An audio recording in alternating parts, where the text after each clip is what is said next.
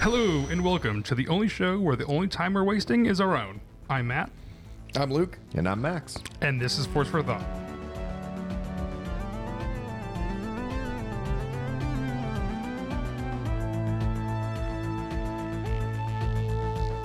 Episodes one and two of Ahsoka have dropped as of tonight. We just watched them, haven't discussed it at all, hopped right over to the table to start recording. Max, initial thoughts? What do you think? It's been about one minute since we've seen it.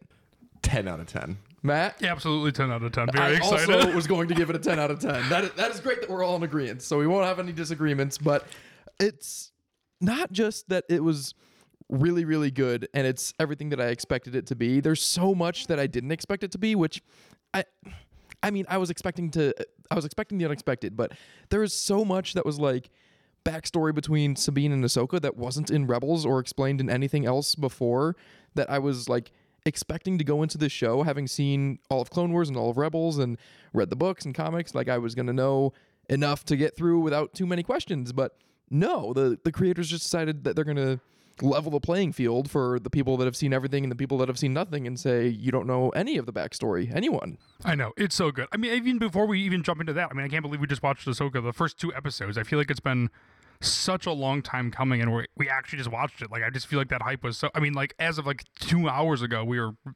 incredibly thrilled just sitting here, just like waiting for the show to actually start and premiere and go in. And then it's even better than I thought because we knew nothing from the trailer for the storyline. We knew nothing at all. We don't know where they ended up after Rebels. Again, we have, we have like that uh, afterlude scene uh, in in Rebels, um, but like. We, we knew literally nothing, and now, like you just said, they level the playing field for people who can jump in, uh, like friend of the pod Sway can jump in and understand these characters. Hopefully, within a first couple uh, episodes, uh, just the what we watched, or like all of us, um, we caught a million little nuggets that they kind of gave out to us, and uh, obviously we geeked out about like all of them. And then the fake out in the first episode as well. When I mean, we can get to it, but when Sabine, you think is going to go for the helmet, you think is probably going to go for her blasters and jetpack, she goes for the lightsaber instead. Yeah. There's so many moments like that. They're so good. That was that was a good fake out. And uh, to be clear, I think the the biggest thing that we're talking about as far as backstory that we didn't know going into it was Yeah. Ahsoka uh, training Sabine as her Padawan, and uh, apparently that didn't go so well. Is what they're hinting at. We haven't seen any of that. We don't know anything Mm-hmm. that happened. And apparently it was Ahsoka that walked away from Sabine, not the other way around. Which makes sense, I think, because I was thinking of this during those epi- that during that episode. I don't want to get too off track because I want to start from the beginning. Because we there was a crawl, guys. There was a crawl, and we have to get to that. And I want to start from the beginning. But going back real quick with what you said, that doesn't surprise me because watching these two episodes, we knew Sabine is kind of a moody teenager when we last saw her, right? And she maybe she's not even a teenager, but like she's definitely moody, and she has obviously grown, uh, and especially live action transferring from animation to live action. There's obviously a little bit of wiggle room. She has grown as a character, but what I realized also, like we talked about with uh, Ahsoka, kind of being that more Gandalf the white, you know, kind of that more stoic person. I think she's almost turning into a Anakin Skywalker type character where she is so consumed by doing the right thing that she is losing kind of track of her friends and then doing the the thing with more heart, I guess. I don't know if that makes a total sense. And I feel like her and Anakin are almost this uh, like opposite sides of the same coin. I know I've used that phrase before, but that's something I was thinking is that they they almost are both getting consumed by different things, right? I think she's almost following in step with Anakin. Anyway, I disagree a little bit with what you said about her being consumed by doing the right thing because Yeah. I like what they hinted at at the beginning when they asked how she found out about this map from Morgan Elsbeth Mm-hmm. uh, when she was when Ahsoka was talking to Huyang and Ahsoka said, uh, "Well." Um, Oh my gosh, what did she say? She said I didn't follow Jedi protocol or something like that. Because. Huyang made that line about how he's just following his programming and jet, classic Jedi protocol, and she was like, "The order is gone." And then she later says, um, when Huyang says, "Well, how did you get this map?" She says, "Well, I didn't follow Jedi protocol." I know. I I, I guess I I don't mean like necessarily, but she's still doing. I do, I think there's so many other things that are going on, like training Sabine or something that like it might be a little hard. But I feel like she's doing the right thing in the fact that like she is following consistently what she think is thinks is right versus like again.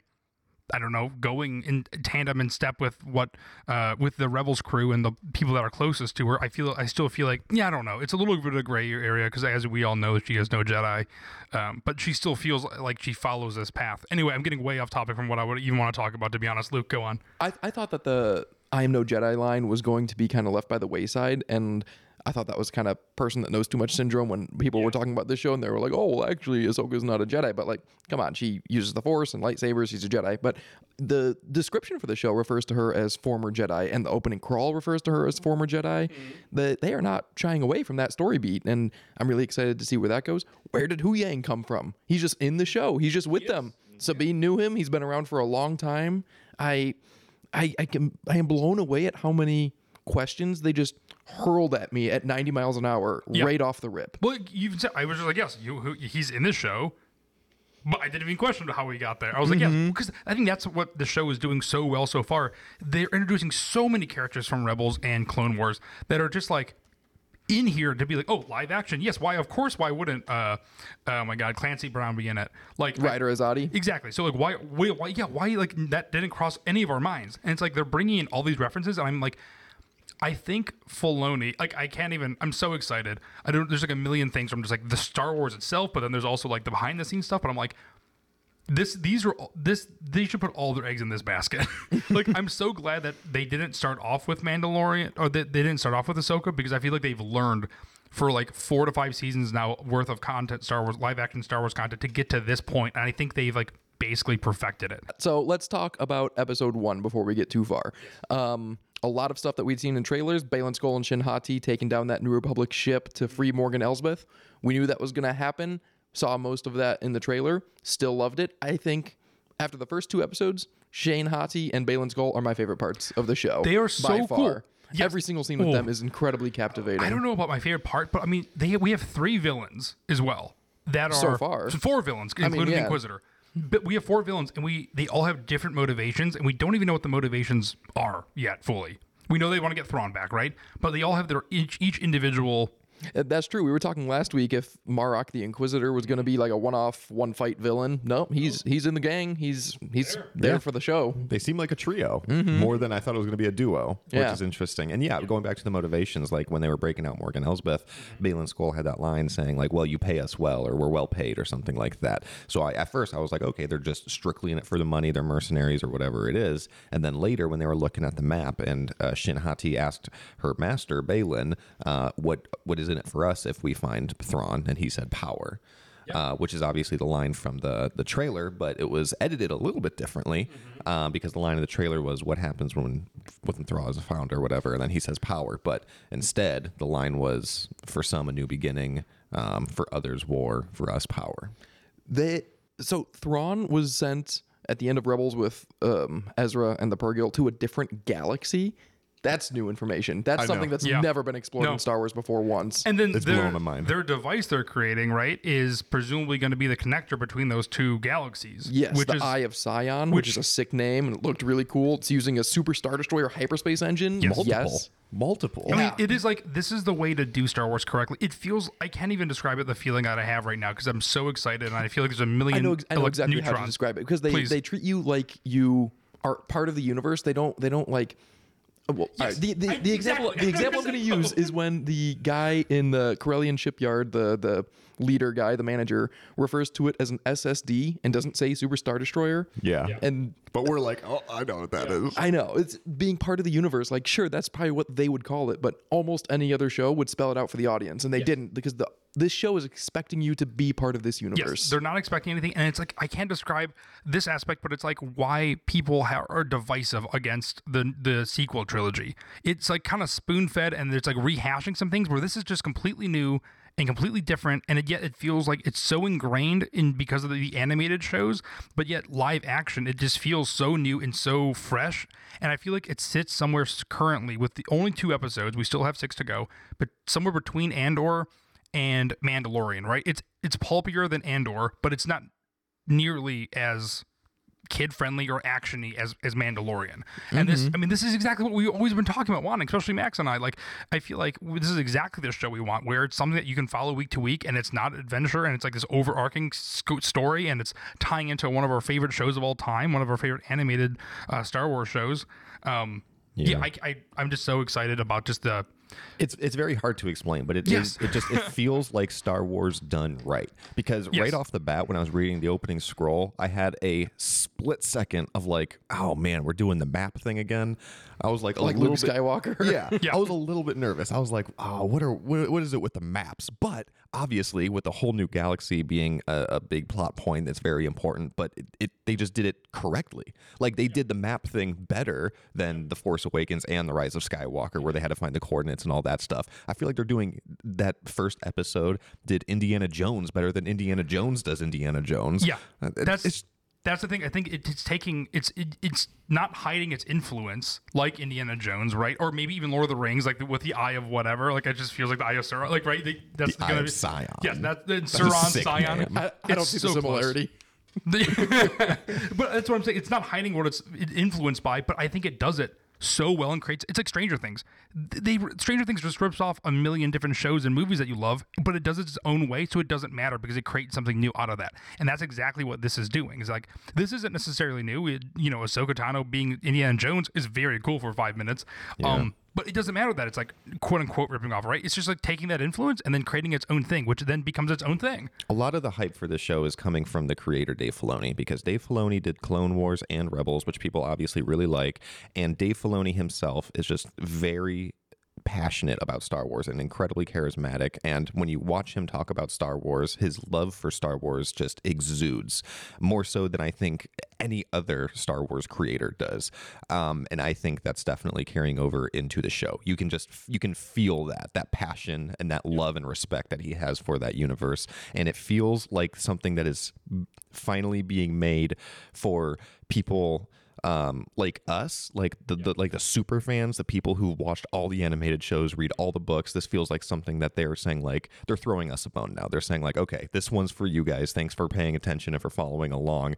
Whereas it might not be the best jumping on point, and that's kind of what I was thinking about beforehand. And as I'm watching the first two episodes, I'm constantly thinking to myself, what does somebody who's just seeing Ahsoka for the first time think of this? Like, are they able to follow along?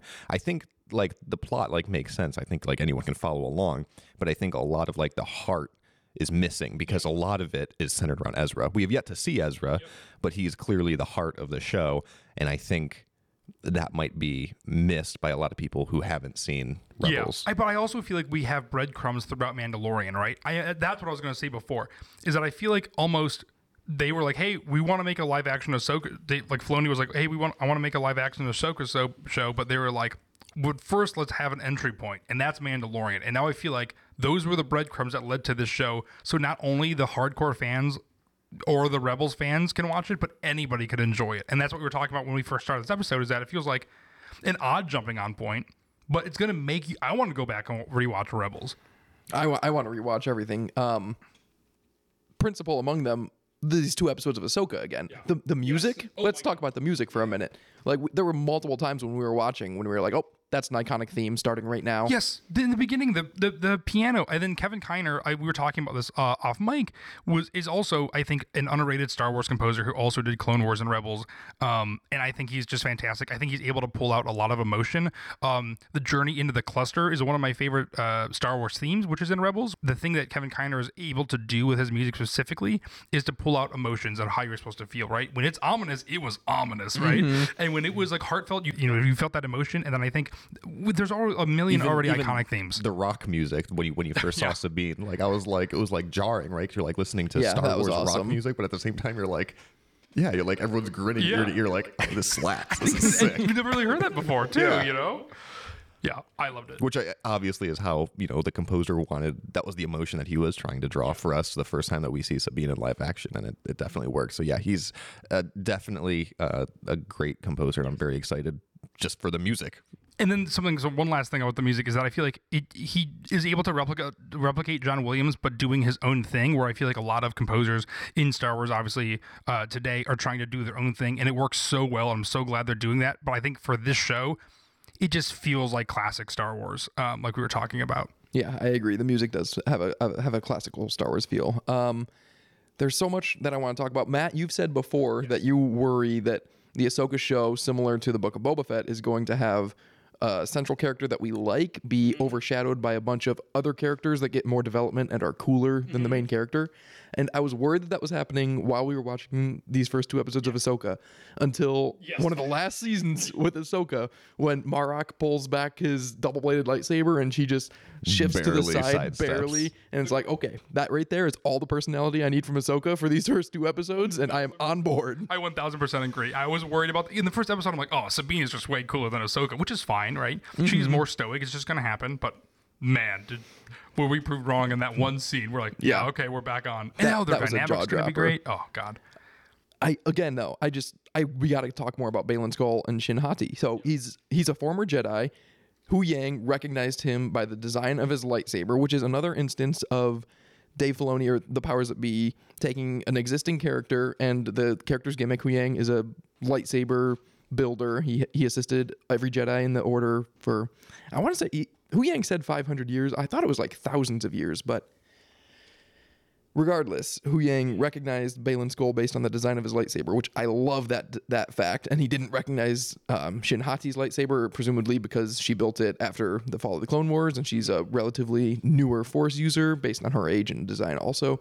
But and real quick, building off that, he also recognized uh, Ezra's lightsaber, which is interesting uh, when he was talking to Sabine because he said, "Oh, you made some modifications of your own." And I want to point that out because in the lead up to this, everyone was talking about Sabine's lightsaber, and they were saying there's like a big argument online if it was a new lightsaber, if that was just Ezra's lightsaber, and people are like, "Oh no, it's a little bit different. That's Sabine's lightsaber." Turns out it's kind of split the difference. Yeah. I know. I don't know what Ezra's lightsaber looks like well enough. Is it like how Rey's lightsaber just has that leather strap down the Skywalker saber, and I it's don't Rey's know. lightsaber all of a sudden? Because I thought that was kind of lame in the sequel. But I thought that isn't was it- really funny when Huyang spelled that out. I, it it felt like somebody went back and edited that in just to be like, "No, listen, guys, It's this is what's Ezra's. That's the blaster as well, though, right? Is that or is that Kanan's? That was his first one. That Yes, was Ezra's okay, first okay. lightsaber. Yeah. Um, real quick, I know uh, Luke, you're leading this episode, but can we just go back to the very beginning and the fact that we got a crawl? I feel like that is something that everyone has been trying to fray away from, right?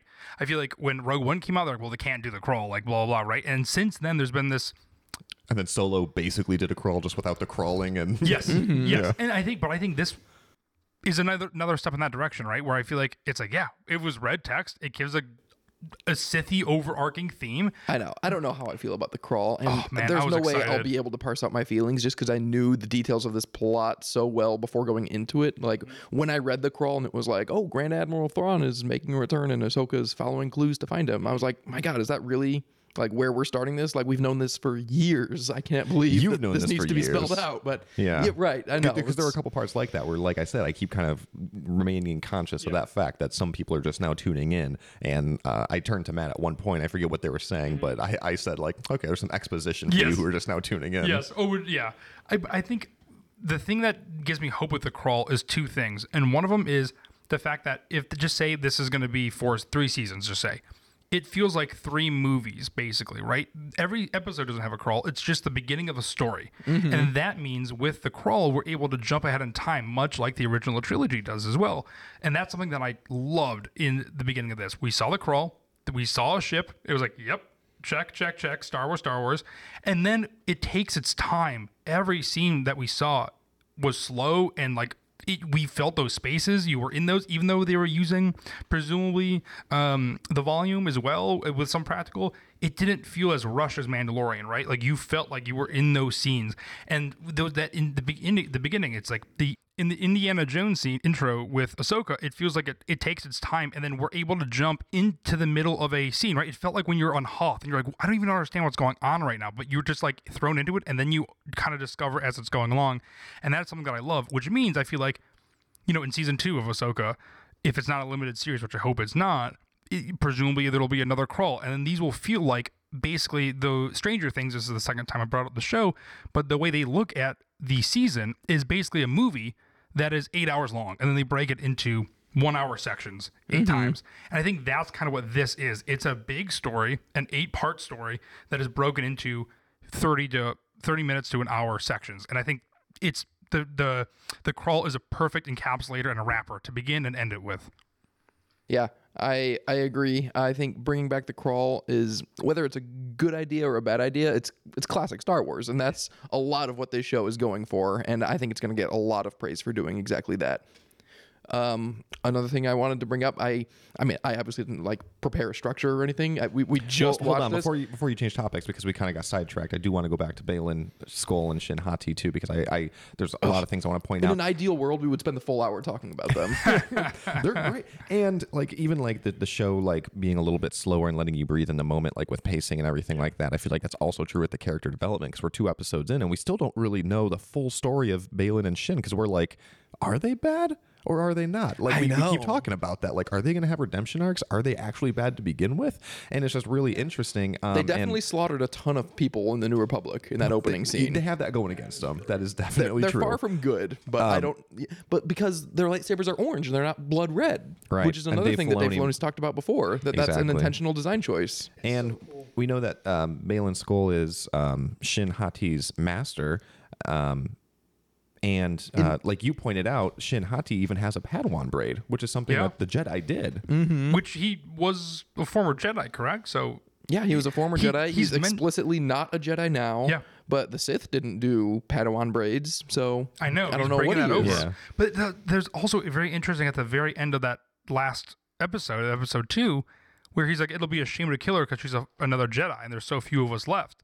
And it, it just it ended on such it didn't end on a weird note. It's just a weird thing where he says truth, and then the hologram goes away, and it's like so he does have some sort of I think he definitely misses the conflict. Jedi. It's gonna I be know it's so odd, and so that's why I'm interested in seeing is uh, that's why I feel like is is she going to eventually kill her master because he is going to actually sh- kind of waver and show that he isn't fully bad like she is, right? Like I this don't know. is I don't- also I There's don't so think- many possibilities. and we've never seen a Sith and Padawan in live action like that duo, right? Like usually there's a big big bad guy, you know, Darth Vader, and there's some side people, right?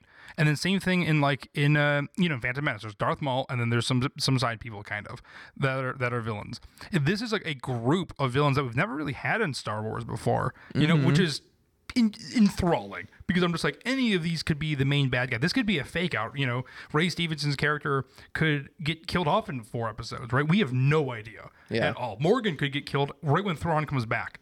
You know, I know. I don't think she will be because I thought I thought Morgan Elsbeth was just going to be kind of a, a plot device to find Thrawn, and then she gets um, exposited that she's a night sister and a witch. which is some of the coolest Yeah. episodes. And is li- the temple that Ahsoka goes in the beginning is super freaky, and then Mm-hmm. obviously those those episodes um are so scary with, with the witches, like actually scary. Yeah. Um, I think one of the reasons too that it feels so much like Star Wars is because we're seeing so many different characters. This is definitely an ensemble show as opposed to Mandalorian or something like that, and I absolutely love that. Like, or just in two episodes, I can already say that Hera, Chopper, and Huyang have been in the show significantly more than I thought they would. Same. Mm-hmm. My one worry was Hera's going to be pure exposition. Because in the first episode, she's a lot of the conduit between Sabine Mm-hmm. and Ahsoka. And then in episode two, it instantly went out the window. And so I think Yeah, she started to become that heart. She's coming back into that character she was in Rebels, where she was like the mother of the crew, Yes. basically. And Hera is I have said this before is my one of my favorite Star Wars characters. It's definitely like my top three. Definitely my favorite character in the show Rebels as well. Uh, even though Kanan is my favorite Jedi, but it's so good. And I was worried about that, but they're using the characters in a really smart way. Where sure she was maybe the the conduit, the plot device between those two characters, and now they're moving on from that. She's not going to stay in that role, hopefully, but she's already kind of gone out of it in in the second episode. Yeah, It's as- great. As soon as uh, she had that one-on-one with Sabine, where she was like, "Hey, you did good," and Sabine said, "Well, tell that to Ahsoka," and she said, "Well, you're the one who needs to hear it right now." That kind of motherly moment made me very happy, and that was like the moment where I agree. I thought like Hera was just going to be like a plot device, basically, and that was when it kind of changed. And I was like, "Nope, she's her own character, and she's like actually like there to support these people, and she actually still has that that love and." uh like I said, that kind of mothering nature about her, which I absolutely love. Um, one thing I wanted to uh, bring up real quick just before I forget was the ending of episode one. Uh, I'm very glad that they released the first two episodes together. I was confident that we were going to open up on Ahsoka force healing um, Sabine. and I Oh, was just going to be like, okay, yeah, like we know that's a thing now. So, you know, she can do that. That makes sense. But I'm really glad that they didn't. Yeah, same. Because they kind of like let that power be like a significant power, like not to be overused or anything Yeah. like that. Instead, she mm-hmm. just wakes up in a in a medical bay or wherever, and I really like that. I also feel like this is one of the first times that we were able to see a lightsaber battle in like a significant lightsaber battle in a city around medical equipment. Usually, I feel like they're they're pretty far out somewhere else. Mm. I thought the exact same thing. I was like, how come she survives that? And then I'm like, well, I guess like Qui Gon Jinn was all the way in the middle of that planet or whatever. I don't know where he was on Naboo when that happened. But Yeah. I was like, yeah, it would have taken a while to get him some medical attention. Yes, exactly. That's I mean that's what the show is doing so well is that it's grounding in and using these locations that we've seen before as well. And then not only that, but I feel like the show is has so much mystery to it. Still, we were two episodes in, six left, and I'm still like, oh man, I don't know. Like, I know. there's Do you so think? much. Do you think we're going to this other galaxy, or we're just bringing Thrawn and Ezra back from this other galaxy? Oh, I think we're going. I think we're going, and I think it's. Might not spend too much time Here's there, the thing. but Do we're, you we're think? definitely going. Do you think this is not? I don't know how to bring this up without side railing the entire thing. Do you think the other galaxy is the sequel trilogy? I know some people want to keep those separate, and I don't think so. I don't think so either. I'm just saying. Do you think that's at all a possibility in the fact that it can be like there's two worlds, and then the sequel trilogy lives somewhere That's, else? that's not what another galaxy is, though. That would be a multiverse. That would be another Yeah. universe because it would have to have the same characters in I that guess other that's true. galaxy. I just I, I don't think they're doing that either. But I that's just something that I know a lot of They'll people definitely not do it while they're still under Disney. I mean, No, they they'll ne- they'll never do that. Um, one theme that I saw that I think is going to go forward into the whole series. Obviously, we're two episodes in, so I don't really know. But the theme of surviving, because that's how the first episode ended with Sabine, and you know Morgan Elsbeth talks about how she's a survivor, and I think the main character arc for Ahsoka is going to be her dealing with the trauma and surviving the Clone Wars, mirrored by Baylan Skoll's trauma and surviving this Clone Wars, which we have no idea how he did survive it. All we know is that Huyang said he disappeared shortly after the Clone Wars, which I would imagine is a presumed death, as with all Jedi. But Yeah. we have no we have no idea what it's going to be, and I think it's going to really affect Ahsoka, and I think that's where the primary source of her character development is going to come from. Which I'm really excited to see Ahsoka's character development because we were talking about last week how Rosario Dawson plays the character very reserved and kind of not heavenly, but Yeah. you, you know what I mean. Gandalf She- the White. yeah, very very Gandalf the White, but very think, straight, very stoic. Mm-hmm. and it, it's hard to really develop a character and have like a sufficient arc if you're starting there. Yeah. So I'm intrigued to see where it's going to go. We we talked about if she was going to keep playing it the role that way. She definitely is so far. Yeah. I, I don't know if that's going to change. I doubt it, but I think they could still make it work with relation to Baylan Skoll's character arc. I agree. I also think that I'm excited to move past her character arc because her char- entire character arc has been Anakin. She's living in the shadow of that, right? The entire time. Now that she is a master and she has a Padawan, we're able to finally move on from it. There's going to be parallels, so she's never going to fully escape it. But you're right. I, I think that is a hard place to start from. Um, That's interesting. I haven't thought about Ahsoka without Anakin because her character really is consumed by his yeah. shadow. Yeah, Exactly. I'm excited to see what she's like without it. Yeah, one thousand percent. Um, there's also you. Real sorry, quick though, go before on. we leave this theme of surviving, I want to tie that into the last episode that we just released, our Ahsoka theories and predictions episode, because uh, in it we made some predictions, some of which have already come to fruition. I said that the second episode was going to end with that haircutting scene and uh, Sabine and Ahsoka teaming I, up want, together. I wanted to talk about that. You said that haircutting scene last week was very reminiscent of Kanan's haircutting scene, and at the time I was thinking in my head like, okay, that's just he's cutting hair and they use a knife. Like, how, th- how, how different could it be? But no, thematically and visually, that was very very similar. Sabine Yeah. is having the exact same character moment that Kanan had then. Yeah, it, no, it was very similar to that. Um, and I want to, I, I just want to renew another one of my predictions. I said it when we were watching the show, and I think Matt kind of chuckled. I think, I think Ezra's dead. I don't know. I don't, think think, so. he's a survivor. I still think that is just as laughable as I, I did think last Thrawn. week. I think Thrawn is a survivor. I think they're going to go out and they're going to find him and they're going to get him. Maybe they save Ezra with the world between worlds. You know, who knows?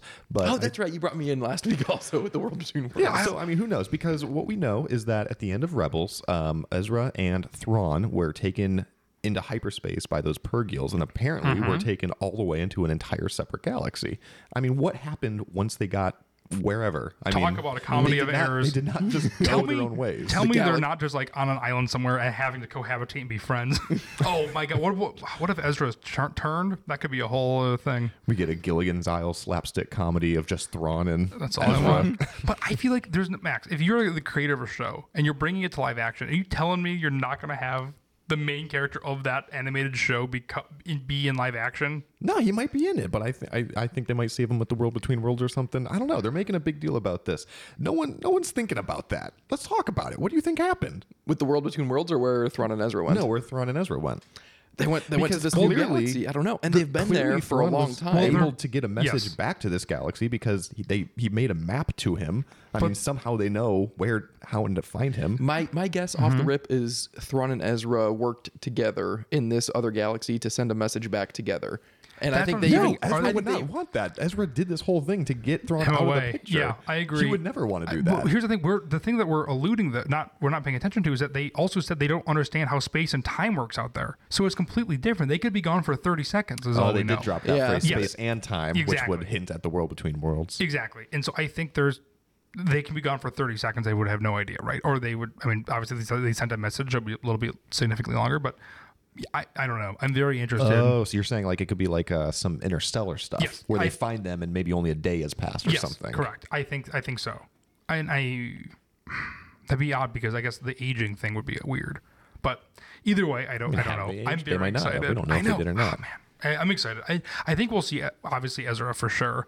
I'm just excited to see the Ghost crew back together as much as we can get them back together. And I hope Zeb is in it at some point. I don't know what he's doing. I think Hmm. that itch has already been scratched for me. Zeb, we saw him in The Mandalorian, and I don't. I don't. That was I a don't, I'm not. breadcrumb. I'm not I craving the- him as much in this show I want as the I think full you loaf. are. I want the full loaf still. we got a crumb. Give me it. I I. I think we'll see him at some point, but Yeah. it'll be minimal. I think I don't know, man. I don't know. I just am so happy for Dave Filoni, and I'm so know. happy for us as Star Wars fans who are just able to like live with this show and like kind of not. I've never expected a live action version of these characters, and we it's paying off, and it's Mm-hmm. like nice being like you were saying, Max. I'm like just being dedicated to the fan, you know, being a dedicated fan, and and seeing this kind of pay off. It's just like man, I, like what a great day to be a Star Wars fan. I know. It, it reminds me of when uh, Katee Sackhoff joined The Mandalorian in Yes. season two as Yeah. Bo-Katan. In, in an interview, um, Dave Filoni was talking about when they hired her back in the Clone Wars, and he was like, you know, we're going to model the character after you, and who knows, maybe one day you could play her in live action. And they chuckled about it, like, yeah, right. And then that happened, whatever, three years ago. Yeah. And I like to think Dave Filoni was saying then, like, you know what? We're going to do it with everyone next. yeah, I, I've built a machine and I cannot stop it, which is good. And uh, also, just one la- another thing, not one last thing. Let's keep going. Um, another thing is the the episode lengths. The first episode was almost an hour, and the second mm-hmm. episode was in the was in the forty minutes. Perfect timing. Mm-hmm. Like, I agree. like- it could have been shorter. Like I feel like we're talking about so much about how like the pacing is like kind of slower, but like we really like that fact. I feel like if they wanted to, they probably could edit it to be a little bit you know faster Snappier. paced Yeah. and everything. Yeah. Why I don't don't want they it. don't? I I, want to. I like living in the Yes. in the world. I would have been okay with it being a little bit shorter. I definitely got the TikTok brain rot where my Oh, attention no. span only lasts about one minute. The- LT. It, was, it was most noticeable in the Indiana Jones part in the beginning of the first episode Oh, when my- was moving rocks, and it was like she Oh, went to the was so third one and moved it a little bit more, and I was like, oh my god, the rule of three. I know. Oh no, I loved it. I, I need it. After, after all that, then um, Sabine decoded the key or whatever, and it was just turning the thing like a Rubik's cube. Like Ahsoka, you were just doing this on the planet. You were Again, turning the thing. You she's- didn't try. She's too godly. She doesn't have time for that. You got to give it to Sabine. But she didn't know that the key though. I mean, there's a million different combinations, and Is the that key it? was she- on the floor. You think she was solving like a Rubik's cube on the way to Lothal, and was like, I cannot figure this out. I think Hera is super rad.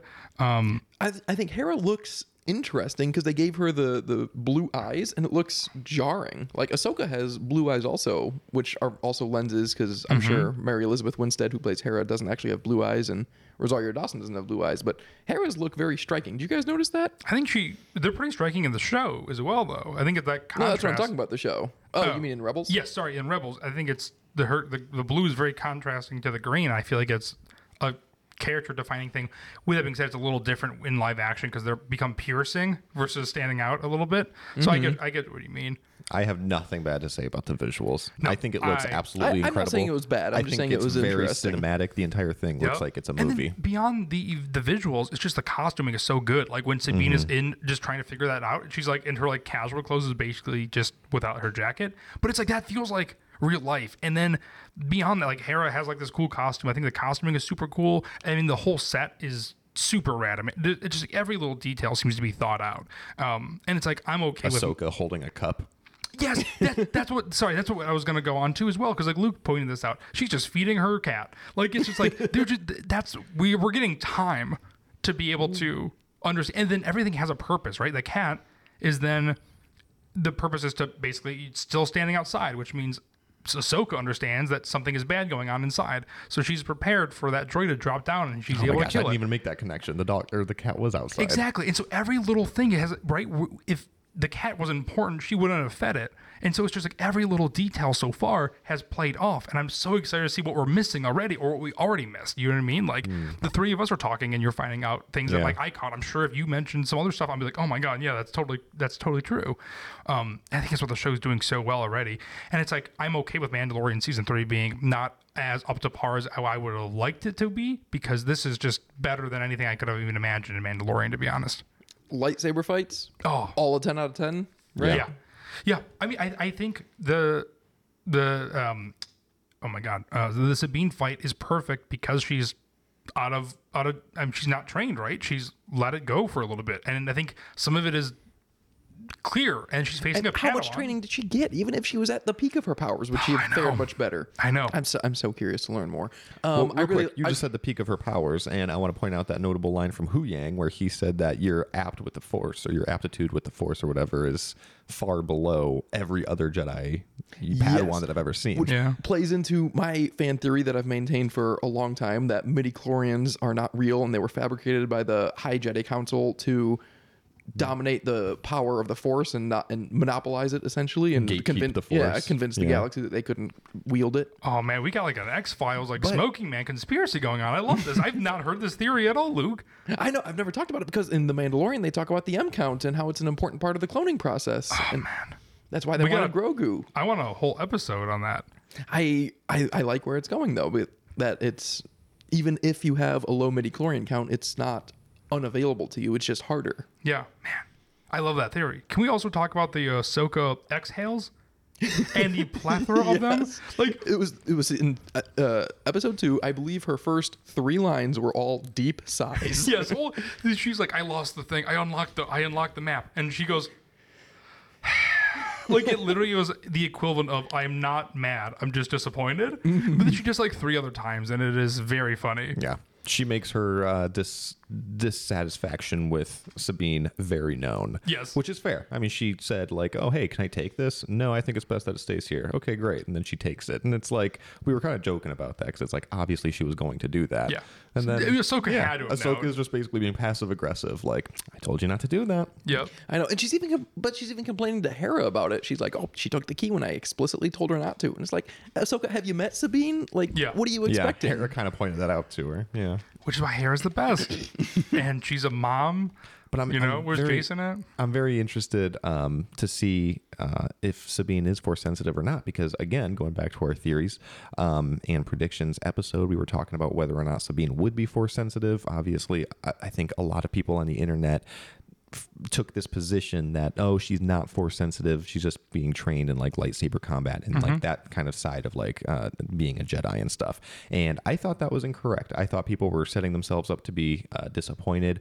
Um, and you know who knows? She might still be but i think that line from from Huyang um yeah, it, it kind of null and voids that Force. argument that it doesn't matter. yeah it's interesting. The the only thing that I'm thinking that she this is my last note actually written down is the reason I do think she's force sensitive, whether it's her or whether it's Ezra doing this and trying to communicate with her, is that Luke and I both notice this, and is that in a lot of scenes there is a shimmering around Sabine when she's trying to focus. When she's looking down at the knife, there- there's Yes. shimmering. When she uh, is outside about to have the lightsaber battle, there's a shimmering. Um, there's a lot of shimmering around. It almost looks like when you're in like when it's extremely hot outside, you're looking down a road and it looks like there's waves and it looks like almost like a heat shimmer. So I don't know if that's like the force. I don't know if that's Ezra trying to communicate with her uh, between space and time. Um, I don't exactly know what that is, but I think that is a Oh, huge man. key. Going back to Interstellar, you think Ezra's banging Make him on stay, the, the bookcase on the Make other him side? stay. not, not, not, not that intense. I hope because that's oh, Interstellar is too sad for me to rewatch all the time. It's, it's too sad. Um, some more notes that I had. Uh, Matt and I were talking during the episode that they keep showing up in the Phantom. Why would you ever leave the ghost if you have the ghost? I have a new theory that Jason's on the ghost, and Hera's Oh, like, yeah. okay, Jason, you stay here. Chopper and I are taking the Phantom. That could be. which is exciting because do they have a home? Do they live on the ghost? I know. Which brings me to the next point: the canon of it all in the books and comics and the Mandalorian to an extent. There is significant demilitarization of the New Republic after the Galactic Civil War. We're not seeing any of that. Um, Max, I know you're reading Alphabet Squadron right now. I know you haven't finished it, so I won't spoil anything. But Thank you. When does this take place in relation to that? Because Hera's in Alphabet Squadron, and she talks about how she really wants to be done fighting when she's done with the war. And it looks like this is definitely post-war, but she's still the general. I Yeah. I don't know. They're not shutting the door on any of these stories, but they're not really walking through them like I thought they were going to. Yeah, that's a good point. I don't know. In my lead up to Ahsoka, I watched like a couple recap videos, um, and one of them mentioned the demilitarization, and they said it was like ninety percent decommissioned or whatever. So there is still some sort of like a defensive force or something, but it's just like a fraction of what it was. Yeah, uh, like like I said, they're not shutting the door on any of those stories, but I did not think it lined up as neatly as it could have. Yeah. There, there's something about the show that I also really like that. There's an inherent sadness to me watching it where these characters, and you know, and we all watched we watched literally the beginning and ending of these characters' stor- stories in Rebels where they're together and they're living together and they spend every day together. And in my mind, it's kind of like college a little bit, right? You're with these people all day, every day for four years. And then at some point, you unfortunately have to grow up and, go, and, and get on kind of with your life, right? And then you kind of all separate. And hopefully at, at some point, you kind of come back together, which is exactly what these characters are doing now. And it's weird to be like, so much time has passed for these characters that were so used to being super close and in, you know living together literally living together. And now it's like they're just grown up and it's like where where do these relationships kind of go from here? And that's just like a dynamic thing that i i really enjoy exploring in any media content that i um and am able to consume but like especially in star wars. We've never had this close of a group in star wars um for this long, you know, obviously like and Leia and Han, but like even then, it wasn't the, the amount of time that we spent with these characters, uh, and then to see them kind of grow up and go on is uh, is really interesting, and also just kind of inherently sad, and seeing them kind of find them the their their way back their way back to each other. Um, another note I had is uh, Senator Jai Carell, which Oh, is yes. uh, Ryder Azadi introduced him. I wanted to look it up. I left my phone on the other side of the room, and I didn't want to get up. So I, and we just we just rewatched it, or we just watched the show for the first time, and so I didn't do any research or anything. I believe Jai Carell was with Ezra when they infiltrated the Imperial Yes. uh, Academy on Yeah. Lothal. Do you Yeah, remember that? I episode? do remember that. Yes, because the name sounds super familiar. I, am 90% sure you are correct. Yeah, because I'm pretty because it was voiced. I'm I believe if I'm thinking of the same character by Dante Basco, who Mm-hmm. voiced um, Zuko in Avatar: The Last Airbender and Legend of Korra. Well, Iroh and Legend. Regardless, um, but I remember that actor and I remember that character because of it, and that's such a cool tie-in. He was such a minor character, but there are children's books, and uh, to an extent, you know, Rebels is a children's show, and all the books I read are children's books. But this one is like actually like first graders like learn words, and it's about Jedi. yeah, and um, but it's about one one or more of those characters from that um, infiltrating the Imperial Academy on Lothal arc, and I always thought that was odd that they never really went back to them, but. It's great to see that he grew up and became a senator. If I'm correct in any of this, if it's not, I'll, I'll fact check. I'll fact check this after we stop recording and maybe cut all of this. But I'm pretty sure I'm correct. We just stopped watching it. We dr- we're just hopping in and giving an immediate reaction. Off the rip, I liked that moment. Yeah, I loved it. I'm so excited to see what's next. I'm ex- I'm ecstatic to see what the next six weeks are. Well, you know, a hold. I think obviously I can't believe we only have six more weeks. I know it's a bit of a bummer, but man, I'm I'm really hoping it's going to be another season, another season, and obviously these shows are kind of intertwining with each other. I mean, we know we get Bo-Katan in the show, we know we get um, Mon Mothma, so we have so much more to go and tie-ins within the universe that they're building now, and I'm excited to see. I hope this is kind of the more direction that they're going in. Again, it's a little bit more serious than Mandalorian. It's a little less serious than Andor. It's the sweet spot right now, and it's like this is great Star Wars. I'm very excited to see what happens next. Um, I'm so excited for the next six weeks to to watch it with you guys and talk about it um, over at Luke Taylor's house. And then, um, yeah, I don't know. I I'm, I'm, I'm thrilled. I think after those, we have to do an episode as well, just recapping it all. Not necessarily recapping what happens, but just like our overall thoughts and you know looking back into our TV shows rank because I have a feeling this is going to significantly change our rankings. Yeah, it's definitely going to sneak its way into the top half at least. Um, Yeah. Does anyone have any form, final thoughts that they want to leave off with these two episodes? For me, it's just going to be Shin Hati and Baylan Skoll. They were the MVPs of the premiere for me, and I cannot wait to see where they go. Yeah, I just love. Uh, speaking of uh, uh, uh, Baylan, I think one of the the coolest lines in the show so far was, uh, uh, "You speak of dreams, vague and fractured hope," which is a great quote. I think. Um, I, saw, I saw you write that down because I didn't write that down because I knew you were going to bring it up because I was like, oh, I want to remember that. I was writing a couple lines down for the intro. that was so that was one that was going to be one of them was going to work in. So there's a couple, but yeah, I agree. I'm, I'm so excited to see what happens next. Maxwell, I, I can't think of anything specific. well- I'm trying to think of uh, anything to say. I, I all of it. I don't Yeah. know. The Eye of Sion. I want to see him go into this new galaxy. Yeah. Um, yeah, it's it's gonna be good. It's gonna more? be good. Want some Oh, I wanted, I wanted to mention that because the Eye of Sion just reminded me that it reminded me of the High Republic because the High Republic every now and again will mention something super cool sounding Mm-hmm. like that and then not go into detail at all. And I love that kind of world building.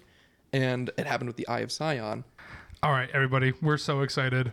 Uh, I assume nobody has any force for thought because we're just kind of coming hot off the tails of watching it. I do have some force for thought actually. It, Well, now I look like an idiot. Go on. it is not it is not Ahsoka related, unfortunately. Oh, but um, I was watching Andor recently, and it was the Aldhani heist, and it was Oh. the scene where um, the commandant sees um, Lieutenant Gorn Mm-hmm. for the first time after the heist started, and he realizes he was in on it, and he says, "You'll hang for this."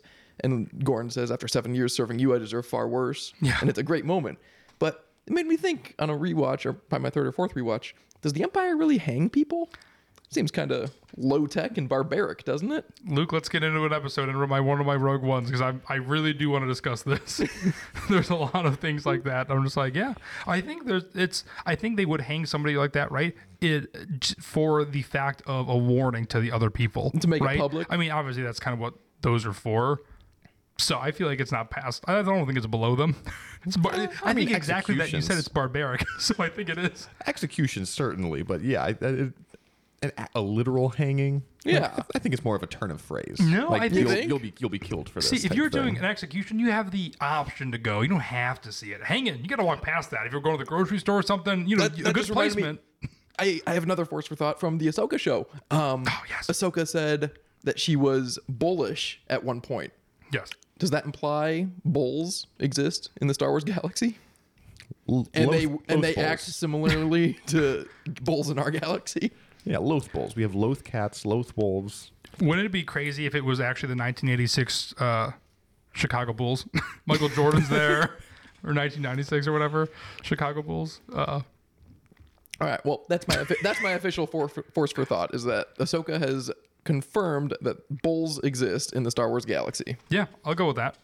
Sweet. Well, everybody, we're very excited.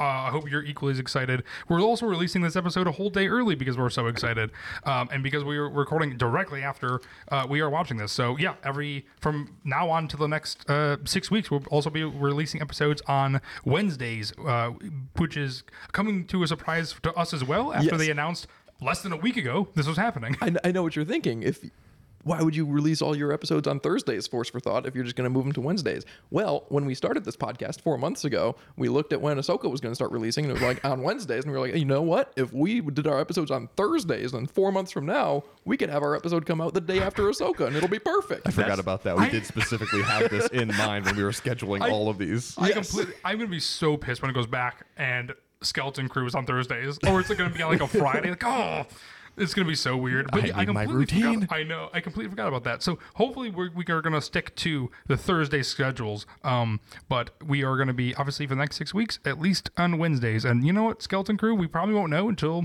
the week before, just like this show. Which, real quick, last thing, I know we did a force for thought, and I was sort of, we're probably running a little long. We did two Force for Thoughts, We did two force for thoughts, but so this they- better be good. They did take our advice. I'm gonna hang our hats on that and say it took our advice. But something that we suggested in this, obviously, it's not just us, but they actually did it. They made an event out of it, and I'm so excited. When we sat down to watch Ahsoka, we knew nothing about it. Nobody has seen it. This show, besides people, a select few people, right, have seen it. The general public has not. Um, Yeah. in the same amount. It's a scheduled time, and it's slightly inconvenient because it's a Wednesday. It should be like a Sunday thing. I feel like like kind of Game of Thrones, but it's a step in the right direction, and I cannot believe they actually did it. It was way late and a super weird choice to do, but I'm so excited they did it. I agree. It gave us time. I made Ahsoka themed cupcakes. We were able to have a little party. we were got delicious. Burger King. Um, not to mention, I just lost my train of thought again. Max? Well, it's getting pretty late because we just watched this, and obviously it didn't come out until nine o'clock our time because we're Eastern. Um, but let us know what you think. Reach out to us on all the social medias. You can find us on uh, YouTube, Instagram, TikTok, uh, the website formerly known as Twitter, uh, Threads. We're also there too. Um, I'm once again assured that we are I'm sorry. highly I can't. active I can't keep Threads. living this lie. I have not opened Threads since I downloaded it. We're not on Threads. Son Stop. of a- Stop looking for us on Threads. That's the only reason this podcast hasn't blown up yet. Everyone's Yes. looking for Oh, us on man. Threads. Also, speaking of East Coast, guess what state we're in? You know, I'm interested in anyone can guess what state we're in. I don't think we ever said. Based on our accents alone. Yeah, based on our accents alone. We're all from the general area, same area. Anyway, that's all. What are you laughing at? I'm trying to. I'm trying to think of a quick accent to do. Do it. Do your Jersey. Crikey! Well, Not even a U.S. accent. when in doubt, Just when- Irwin. Just crocodile Dundee. All right. but yeah, let us know. Reach out to us. Um, if wherever you're listening to us, make sure you like, subscribe, give us a rating, whatever it is you can do wherever you're listening to us. It really helps us out a lot. I boarded the train of thought that I was Oh, yes. derailed from earlier. Uh, we were talking about how we're so glad that Choo-choo. yes, we were talking about how we're so glad that the they got a formal release uh, time because the plan originally was for us to just wait all day Wednesday and then watch it together. There was no chance I was going to wait all day Wednesday without watching. it. How much better? I was going to watch it as soon as I woke up and pretend I did it. How much, I hate that so much about you. How much better was it experiencing it together? It was so good, It was great. Um, and you would have missed that experience. You would have had mm-hmm. all live would've. through it the I entire would've. time. yes, like I said before, I got I got the TikTok brain rot. I need instant gratification. As soon as it's out, I will be watching it. Oh man, man, I gotta take a deeper dive into your psyche. Yeah, maybe, So ne- maybe interested. next maybe next time we'll do like a five or ten minute meditation after the first after the episode before we hit record because I I would love some time to gather my thoughts. well, no more two episode episodes in a blog, right? So we That's true. We can That's take ten minutes. Yeah. A little bathroom Sounds break. good. Well, All right. Thanks for stay listening. tuned. All See right. you next week. See you, Sammy.